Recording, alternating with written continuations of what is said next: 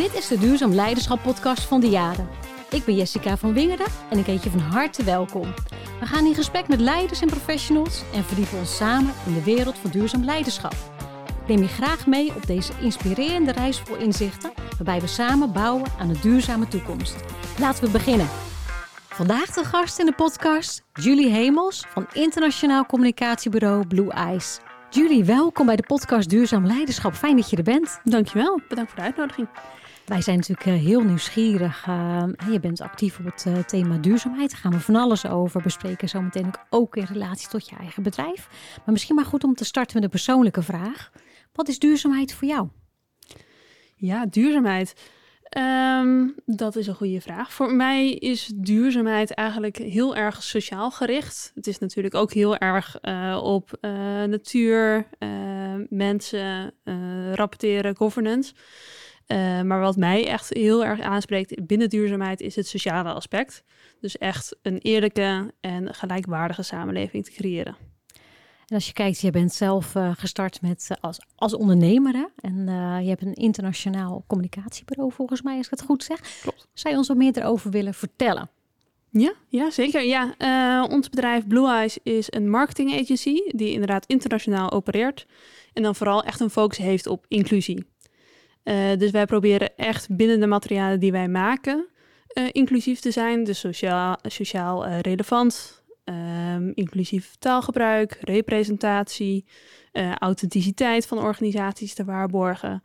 Um, en daarnaast ook het stukje onderwijs te hebben op het gebied van: oké, maar wat is het nou echt? En wat is inclusie? En wat kan jij doen als organisatie om meer inclusief werkgeverschap uh, te creëren bij jouw organisatie en ook daarbuiten binnen je eigen bubbel? Hey, en wat, waar haalde jij de inspiratie vandaan om je eigen organisatie te starten? Dat is ongeveer vier, vijf jaar geleden gestart. Um, en eigenlijk vooral echt uit een persoonlijke overtuiging. Of overtuiging, levensstijl noemen mensen het ook. Uh, ik ben getrouwd met een vrouw. Mm -hmm. En toen ik net een relatie kreeg met uh, Cato, heet ze. Ja. Toen um, werkte ik ergens waarvan ik dacht, ja, ik voel mij hier niet helemaal comfortabel en op mijn plek om dat te zeggen. Of heel open te zijn. En ook daarbuiten dat je toch wel veel hoort van uh, geweld of uh, dingen die worden gezegd die niet helemaal kloppen. Um, en dat ik dacht van ja, ik wil hier wel wat aan doen. Nou ja, hoe kan ik hier wat aan doen? En dat was met mijn eigen kennis van marketing. Hey, wat maakte dat het voor jou niet prettig voelde om open te zijn over uiteindelijk je relatie of, hè, met, je, met je vrouw? Hè? Dus dat mm -hmm. is wel, je voelt er een bepaald ongemak bij dan bij zo'n organisatie. Wat ja. maakte het voor jou dat je dat zo ervaarde? Ja, dat zijn niet hele letterlijke dingen mm -hmm. eigenlijk, maar echt heel impliciet. Gewoon opmerkingen.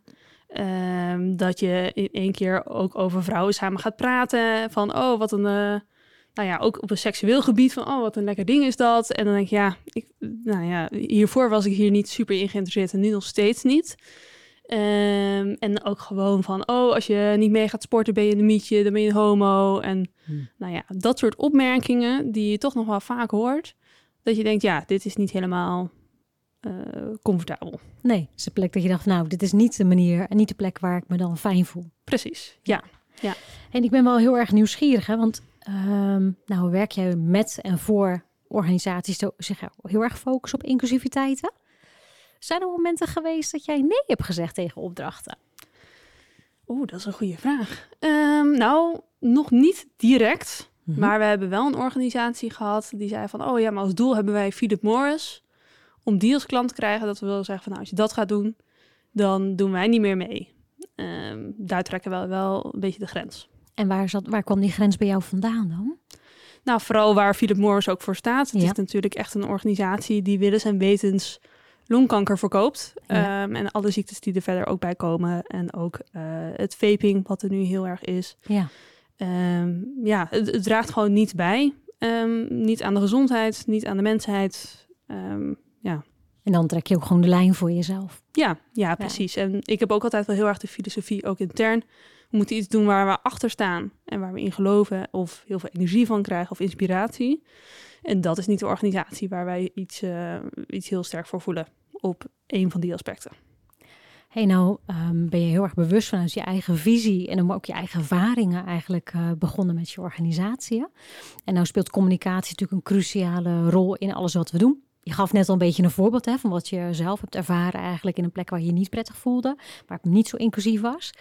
Hoe zou communicatie daar nou op een positieve manier dan aan kunnen bijdragen?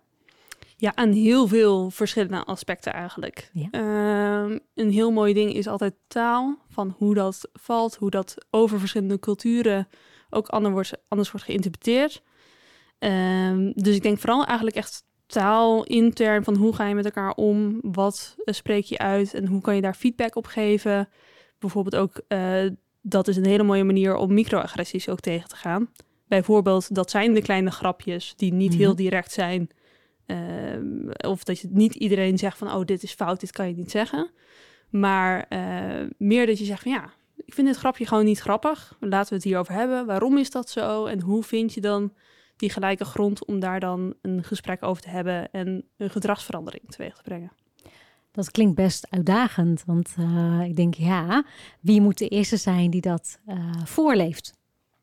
Ja, ja um, als ik trainingen geef, dan zeg ik altijd wel leiderschap. Ja. Dat is wel uh, nummer één waar het moet beginnen. Ook door, uh, doordat mensen zich ook gesteund moeten voelen. Ja. Dus mocht het zijn dat één iemand intern zegt van... goh, ik wil hier wat aan doen. Ik wil um, evenementen gaan organiseren om te onderwijzen... of nou ja, iets anders om meer diversiteit en inclusie te creëren... dan uh, moeten ze wel gesteund worden. Want anders stopt het bij dat ene met die ene inspanning. Ja. En het zou juist heel goed zijn als het een, een gedegen traject is, waarin je echt meet en bijhoudt van nou, hoe gaan we en wordt er echt wat veranderd en blijft die ruimte daar. Ja, dus het eigenlijk de walk your talk hè, begint uiteindelijk toch aan de top dat de organisatie leiderschap zegt: hey, wij willen inclusief zijn, iedereen is welkom. Dus dit soort grapjes, opmerkingen, misschien impliciet, uh, dat is niet wat wij willen. Ja, representatie, en dat echt door de hele organisatie heen. Dat dat klopt, dat het in het management zit, dat dat ehm, eh, in iedereen die daar werkt, elk team, dat daar een bepaald soort diversiteit, inclusie in gehandhaafd wordt. En niet dat het is, oh, we moeten bezuinigen, we doen de diversiteit en inclusie er maar weer uit. Maar dat het echt onderdeel is van jouw organisatie. Hey, wat vraagt dat van het leiderschap?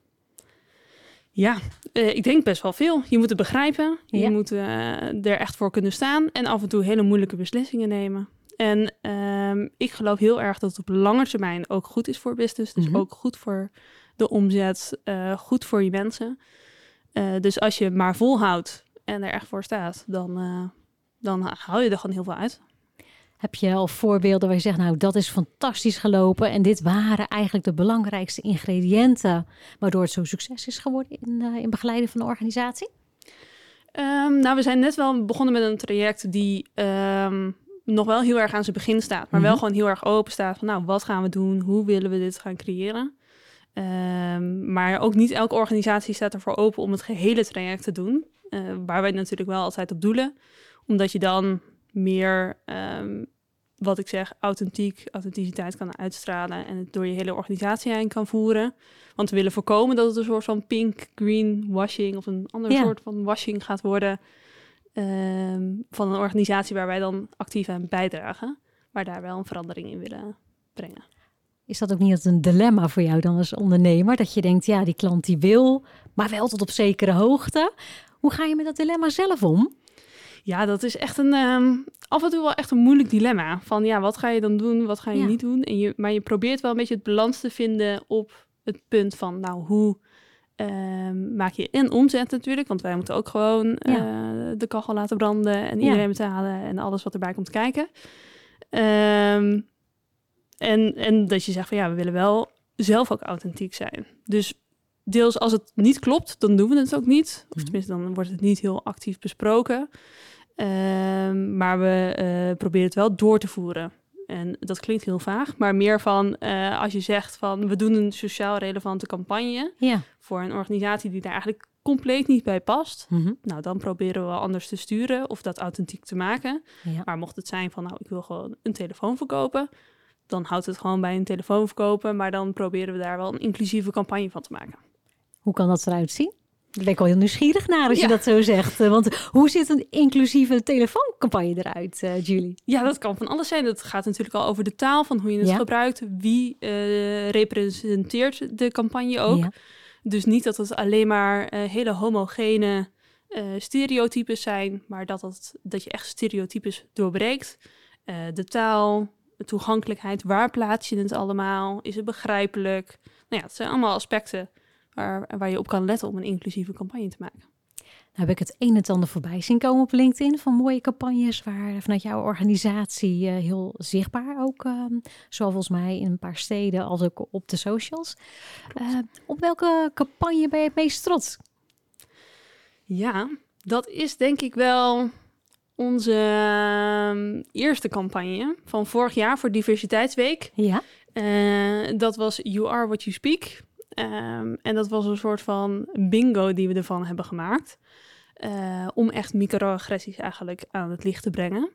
Um, dus dat ging er eigenlijk over dat je een statement zag. En dat was overal verdeeld over Amsterdam, over Amersfoort, Utrecht. Dit jaar zijn we dan ook naar België toe gegaan, naar Antwerpen en Brussel. Maar deze was nog alleen in Nederland. En uh, waar dus eigenlijk stond van, oh, ik ben geen racist, maar... Nou, optie A was dan, ik heb een vriend die uh, uh, van kleur is. Of uh, nou ja, dan nog een paar opties. Ja. of all of the above. Of uh, she's hysterical. She's on the period. She's on the period. She's on her period. Ja, Alsof dat een soort van de enige optie kan zijn. Waarom een vrouw uh, zagrijnig of gewoon niet blij is op de dag of weet ik veel wat. Um, en dat heeft ook in het FD gestaan. En is best wel breed ja, gezien. Mooi. En ook heel mooi dat je dan de stap ook naar van Nederland nu naar België dus hebt gezet. Ja, ja, dat was wel echt heel leuk. Kom je dan ook andere dingen tegen? Want de, de Nederlandse cultuur is natuurlijk heel anders dan de Belgische cultuur. Uh, zeker als het gaat in de manier waarop we communiceren, onze Hollandse directheid, hè, die niet in alle landen heel erg enthousiast ontvangen wordt. Waar de Belgen natuurlijk iets beleefder, iets meer vaak gereserveerder overkomen. Maar wat, wat ben je tegengekomen in, nou ja, zeg maar die stap naar België zetten? Ja, vooral ook gewoon veel meer diversiteit, heb ik het idee. Maar ook natuurlijk in taal. Je hebt natuurlijk Frans en, en Vlaams uh, daar. Um, dus het gaat ook weer veel breder. Dus er zijn ook een soort van cultuur binnen het land. Ja. Uh, wat wel echt voor extra uitdagingen wel zorgt.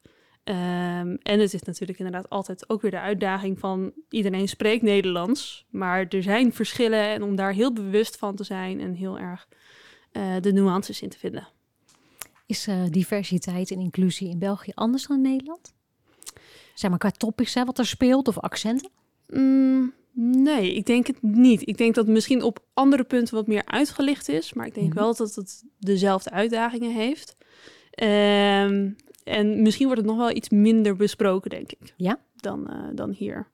Uh, en misschien heeft dat ook wel met directheid te maken. Dat het inderdaad ja. uh, wat meer opkomt dan dat het daar nog is. En nou weet ik dat veel organisaties ook best wel worstelen met het thema. In de vorm van hè, veel organisaties schrijven een diversiteitsbeleid. Geven heel duidelijk aan, willen een inclusieve werkgever zijn. Iedereen is welkom in de organisatie. Nou, ik denk dat de merendeel van de, de websites van bedrijven, als je daar naar kijkt, over werken bij, dat het wel de teksten zijn die je veel ziet. Dat is natuurlijk makkelijk opgeschreven, mm -hmm. maar dan vraagt dat ook iets in gedrag. Ja.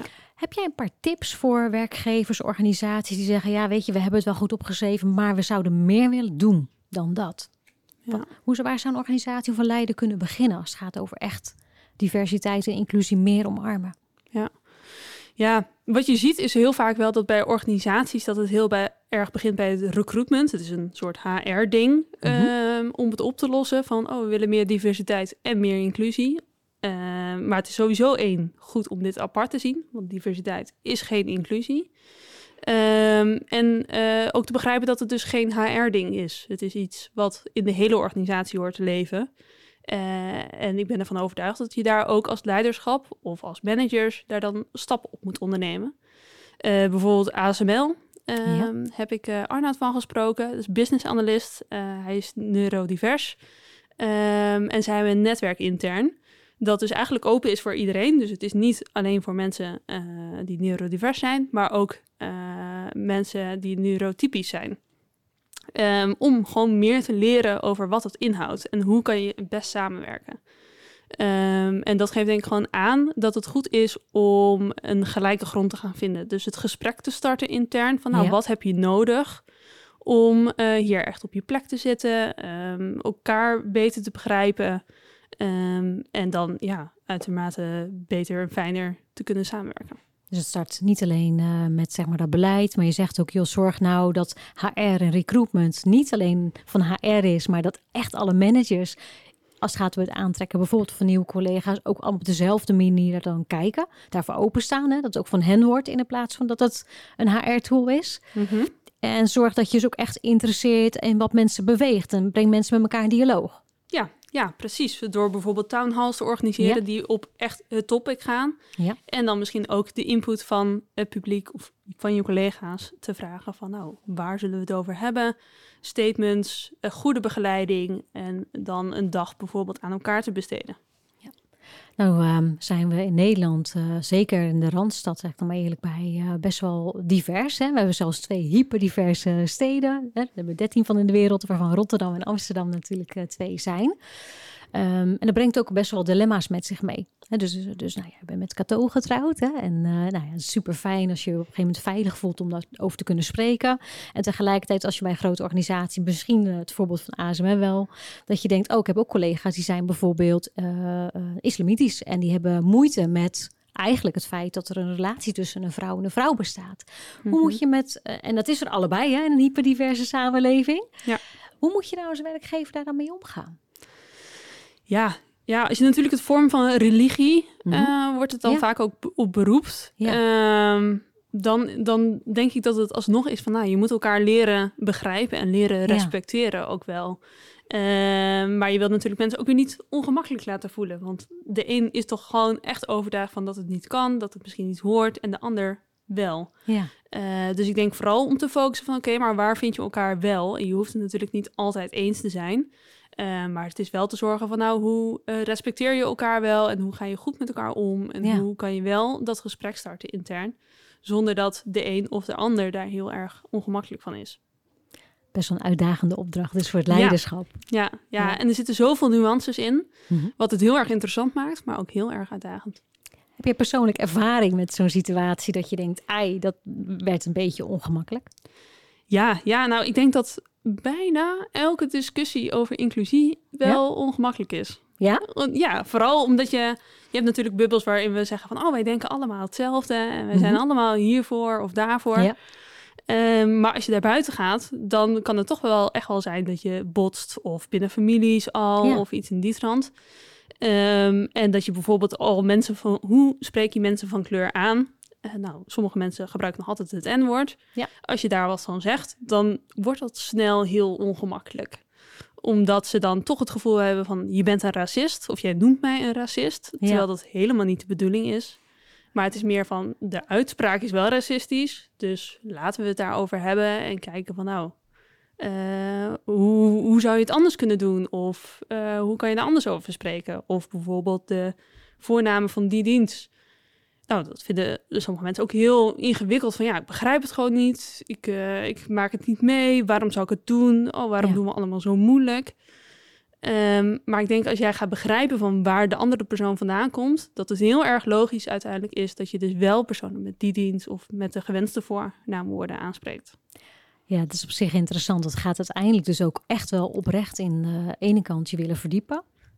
Eh, maar ook wel, je moet misschien met z'n allen moeten we een beetje wat meer leren over diversiteit. Dus eigenlijk ook in inclusie. Ja, ja, dat denk ik wel. En het is ook niet altijd eh, een soort van de baan van de ander Nee. eh, om jou dan te onderwijzen. Je moet ook jezelf onderwijzen en zelf op zoek gaan. Ja, ik denk dat is misschien wel de grootste opdracht van eh, als je dus als leider ook werk wil maken van diversiteit, inclusie in een organisatie. Zorg ook dat je zelf meer verdiept in alle varianten of vormen van diversiteit die er dan eigenlijk ook zijn. Ja, ja, en wat je ook zegt, super divers. Ja, er zitten zoveel ook verschillen binnen dat super diverse publiek. Ja, dus we hebben geen one size fits all solution eh, klaar liggen. Nee, Nee. dat denk ik niet. Nee. Als heb die er is, dan meld ik me aan. Ja, oké, dat is mooi. Nou heb ik altijd voor al onze podcastgasten altijd een paar dilemma's om eh, voor te leggen. Dan mag, Oh, je, ja. dan mag je kiezen en eh, uiteindelijk eh een van de antwoorden mag je een toelichting uitgebreid teruggeven als je wil. Sociale impact of ecologische impact? Sociale impact. Groei van je organisatie of groei van je impact? Groei van de impact. Marketing of communicatie? Marketing. Online of offline? Online. Uh, doe maar duurzaam of doe maar gewoon? Doe maar duurzaam. Welk antwoord kun je toelichten, Julie? Um, even kijken. Um, ik denk dat het over de impact ja. um, gaat. omdat ik denk, als je kijkt naar groei van een bedrijf, dan mm -hmm. denk je, ik denk dat het ook wel samengaat van groei van je impact, groei van je bedrijf. Mm -hmm. maar focus op impact, dat zal veel meer mensen naar jou toe trekken. Dat zou ook veel meer jou motiveren, inspireren om je organisatie ook te laten groeien. dus ik denk dat uh, vooral. Mooi. Hey, wat is jouw ambitie voor Blue Eyes? Mijn ambitie uh, om sowieso heel veel impact te maken. Om echt mm -hmm. door middel van onze marketing een sociale verandering teweeg te brengen. En dat wereldwijd.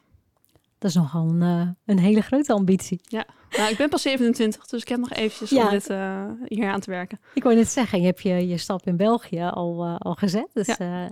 heel mooi. Hey, en als je kijkt naar de dilemma's waar je als ondernemer tegenaan loopt, hebben we het al even gehad over de vraag tegen welke opdrachten zeg je ja of nee. Hè? Dus ik denk dat we die goed geduid hebben.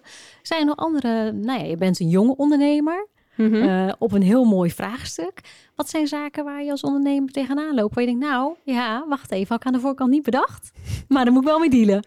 Ja, god, wat niet, bijna. het is echt, uh, ook, ik heb mijn, uh, de organisatie van mijn vader ook overgenomen. Waar ook ja. medewerkers bij meekwamen. Okay. Eerst was ik nog alleen. Ja. Nou, dat heeft al wel echt heel veel met zich meegebracht. Van nou, hoe ga je met medewerkers om? Hoe communiceer je dingen? Um, nou ja, wanneer ga je te snel? Um, voor iedereen. Ja. Um, dus ik denk vooral met collega's samenwerken van hoe maak je een gedegen plan. Ik ben sowieso nogal van, ene keer denk ik links, de andere keer denk ik rechts. En de andere keer gaan we gewoon totaal wat anders doen. Creatief dus? Ja, maar hoe, uh, hoe blijf je op dat rechte pad en haal je ja. iedereen uh, aan boord en in connectie? Hey, je hebt het bedrijf van je vader overgenomen. Kun je er iets meer over vertellen? Want je zegt, joh, daar werkten dus mensen. Mm -hmm. Ja, dat was een heel um, traditioneel reclamebureau eigenlijk. Ja. Um, en zij waren echt gefocust op design. Ja. En waarin ik meer was gefocust op het verhaal, op de impact, op uh, online, social media. Ja. Um, besloten we eigenlijk gewoon heel goed aan. En mijn vader zei ook van ja, ik moet inmiddels ook een keer denken aan stoppen. Hoe ga ik dit doen? Ga ik gewoon helemaal de tent sluiten? Of wil jij er iets mee? en toen hebben we eigenlijk gezegd van ja, ik wil het wel heel graag doen. Um, maar als we het doen, wil ik het wel nu. Um, en dan wil ik het ook wel doen, in die zin. En het echt aangaan. Um, en ja, zo gezegd, zo gedaan. En we werken ook nog altijd samen. En dat uh, bevalt eigenlijk heel erg goed. Dat is wel heel mooi in het kader van doorgeven. Ja, toch? Ja. ja. ja hey, en, nou, en nou werkten die medewerkers van je vaders bedrijf werkten in een traditionele meer setting. Hè? En, die, en die kwamen dan met zo'n jonge, ambitieuze en ook sociaal gerichte ondernemende dochter in aanmerking. Wat heeft dat gevraagd van de mensen om die stap te zetten? Want ik kan me voorstellen dat dat ook soms wel vraagt anders kijken uh, en ook anders werken misschien. Ja, ja zeker. En ook Um, ze zeggen altijd in de eerste 100 dagen, dan bepaalt het ongeveer waar je heen gaat. Ja. Nou, in, in onze eerste 100 dagen waren we verplaatst van locatie. We hadden een nieuwe strategie, we hadden sociale focus. Uh, vakantiedagen werden allemaal omgegooid. Dus het was nogal wat om mee te dealen. Ja. Uh, en ook omdat ik natuurlijk wat meer flexibel ben. Ik wil graag dat uh, de collega's ook wereldwijd werkzaam kunnen zijn. Ik wil dat zelf ook doen, dus dan hoort dat ook voor de collega's. Dus ja, er was heel veel voor hun om wel um, in mee te moeten, moeten gaan. Even tussen haakjes. Ja. Um, en uh, daarin was ook een sociale aspect dat ze ook zeiden van ja, maar wie ben ik om hier dan over te praten? Mm -hmm. Nou, ik denk dat ik daar, uh, als ik daarop terugkijk, wel wat meer aandacht had moeten besteden van oké, okay, maar ik denk dat het goed is dat iedereen erover praat mm -hmm. en uh, zich erover onderwijst. Nou ja, eigenlijk alles wat we net hebben gezegd. Ja. Um, om daar ook intern meer op te focussen. En ook te zeggen van nou, laten we even kijken van wat die switch dan ook betekent. En hoe dat zich vormt en hoe jij jezelf erin zou kunnen passen. Ja, want ik denk dat dat wel een van de grote vraagstukken is die meer mensen, misschien ook wel de luisteraars van de podcast ook wel bedenken. Van ja, uh, Hè? Nou ja, misschien zijn mensen wel stereotypen. Hè? Van nou, ik ben uh, bijvoorbeeld uh, een vrouw uh, van in de 40, blank, hoog opgeleid. Ja, moet ik nou iets gaan vertellen over? Hè? Of hetzelfde geldt voor, nou, ik ben een blanke man. Hè? Ik zit eigenlijk in de standaardlijst. Ja, kan ik wel een oproep doen om voor vrouwen meer inclusief te zijn of mensen van een andere culturele achtergrond. Hoe voer je dat gesprek? Ja, wij hebben toen een hijssessie uh, georganiseerd met, met een coach. En die heeft ons echt begeleid van, nou, wat, wat verwacht je? Wat kan je voor mij ook verwachten dan in de toekomst? Waar willen we heen als organisatie? En waar zien jullie de organisatie heen gaan? En hoe extreem activistisch eigenlijk kunnen wij zijn? Willen we ons daar allemaal uh, goed bij voelen? Ja. Uh, en daar is uiteindelijk wel een bepaald plan in gekomen. Uh, maar uiteindelijk is het wel zo gekomen dat uh, de beide dames waar we toen mee samenwerkten, ja. hun eigen pad zijn gegaan. Oké, okay. Dus daar kom je ook tegen dus. Ja, ja, ja. en dat is ook wel als ondernemer vind ik wel vaak dat je, um, het is heel erg veel inspiratie van heel veel verschillende ondernemers, uh, ja. klanten, medewerkers ook.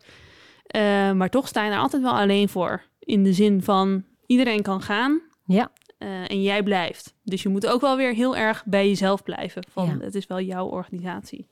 Dus dat heb ik ook wel weer geleerd. Van deels denk je, ik moet meegaan. Ik ja. moet mee zodat iedereen blijft. En dat het goed is. En dat je natuurlijk wat mijn vader heeft gebouwd ook nog laat staan. Ja.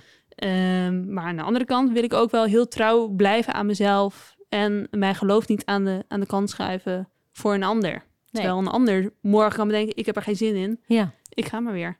Ja. En ik heb dat niet. Nee. Of kan wel, maar dat is niet Was niet van plan, hè? Nee, nee. nee precies. Mooi. Nou ja, dat is wel een uitdaging dus ook. Hè? Dus je, je zoekt dan continu de grens op. Van de ene kant, hoe neem je mensen mee? Maar waar ligt ook de grens voor de mensen? Dus inderdaad, zeker als je een organisatie overneemt. Ja. En er zal inderdaad ook een grens zijn dat je zelf inderdaad ook als ondernemer denkt... ja, weet je maar, dit is toch echt... Ja, minder dan dit ga ik het niet voor doen. Hè? Nee. Dus, dus dat is misschien ja. ook wel... Ja, dan kan me voorstellen wel je dilemma dan ook. Van oké, okay, heb ik dan wel nog steeds voldoende mensen... om de opdrachten die ik binnenhaal werkelijk uit te voeren? Ja, ja, en we hebben ook klanten gehad op het begin die zeggen: Ja, ik vind het allemaal onzin. Ja. En wat doe je allemaal moeilijk? We gaan het ergens anders brengen. Ja, Die dan moet je wel eventjes, uh, ja, ja. En dan moet je dan wel eventjes denken van, oh, wacht, gaan we echt wel goed? Maar ja, Ja. zolang je denk ik ook bij jezelf blijft, ga je goed. En dat heb ik ook wel gemerkt. Nu zitten we gewoon in een ongelofelijke trend omhoog. Ja, En dat is ook, denk ik, omdat ik heb vastgehouden van dit is de focus. En dit, de gaan we doen. En ja, dit is uh, jij het uite- uiteindelijke verhaal. Ja. ja. mooi.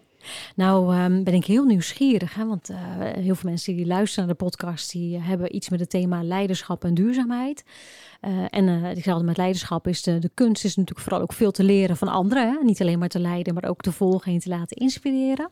Zijn er nou lessen als het gaat over duurzaamheid die jij zelf geleerd hebt? Of je zegt, nou die wil ik graag delen met de luisteraars.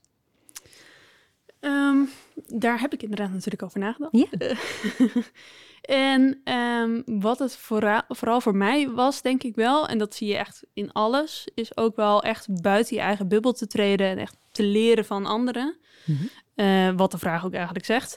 Ehm, want eh, als je binnen je eigen bubbel blijft, dan zie je dezelfde mensen. Mensen lijken op jou, doen dezelfde dingen, hebben hetzelfde levenspad.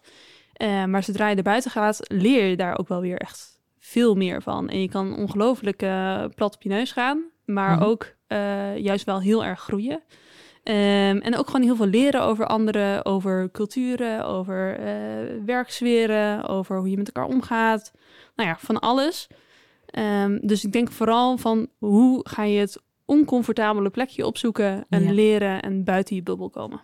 Dus een keer naar een andere netwerkborrel toe. Misschien wel een keer naar buurthuis in, eh, in je wijk bijvoorbeeld. In de plaats van allemaal mensen bij de Rotary ontmoeten. Bijvoorbeeld, of ga vrijwilligerswerk doen. Ja. Of inderdaad, een netwerkborrel kan het ook gewoon al heel goed zijn. Of eh, ga op LinkedIn op zoek naar iemand die, eh, waar je eigenlijk wel heel veel van wil leren. En ga een kop koffie drinken. Nou ja, dat kan in allerlei vormen. Mooi, dankjewel voor dit gesprek. Dankjewel. Dit was een podcast van Diade. Wilt u reageren of iemand aandragen als gast? Mail dan naar duurzaamleiderschap.diade.nl Volg onze socials en neem een kijkje op diade.nl om te zien wat wij voor u kunnen betekenen op het gebied van duurzaamheid.